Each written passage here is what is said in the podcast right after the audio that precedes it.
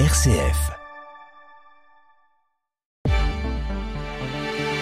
Bonjour à toutes, bonjour à tous, très bon réveil, merci de nous rejoindre pour l'actualité en Champagne en ce mercredi 13 décembre. La météo près de chez vous selon Météo France, un temps bien nuageux avec quelques éclaircies à la mi-journée, mais aussi quelques averses de pluie en fin de journée. Côté Mercure, 7 à 8 degrés au lever du jour, 9 à 10 degrés pour les maximales.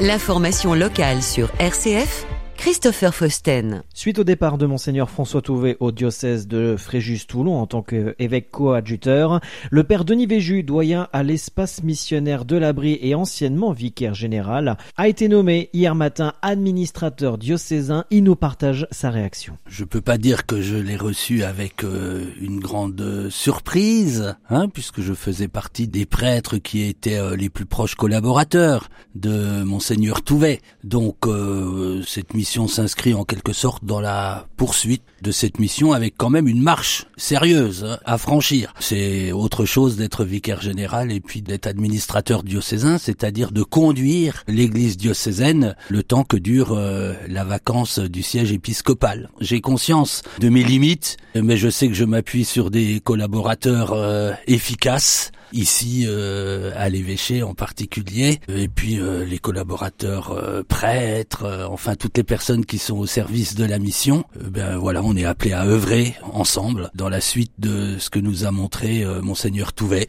Il prend désormais la responsabilité en bon père de famille de l'église de Chalon en attendant l'arrivée d'un nouvel évêque. Il consiste à, à conduire l'église diocésaine avec dans un certain nombre de domaines les pouvoirs d'un évêque donc c'est vraiment euh, une responsabilité euh, très importante, évidemment, avec euh, l'idée de ne pas introduire d'innovation, de, nouveautés dans la vie pastorale, la vie diocésaine, pour ne pas engager le futur évêque, en fait, conduire, aider l'Église diocésaine à marcher sur les chemins de la mission. Le Père Denis Véju souhaite prier l'intercession de la patronne du diocèse de Chalon. Ça auquel je me confie, c'est la sainte patronne de notre diocèse, la bienheureuse Marie de l'Épine, justement. Ben, j'invite euh, tout le monde à confier notre église diocésaine à l'intercession de la, la, Vierge Marie, qu'elle nous aide à marcher en confiance, dans l'espérance, sur les chemins de la mission, dans l'attente d'un nouveau pasteur. Ben, nous espérons que cette attente ne sera pas trop longue, évidemment. Des propos recueillis par Jawed Saoudi, que pour RCF, le père Denis Véjus sera l'invité de Loïc Marc demain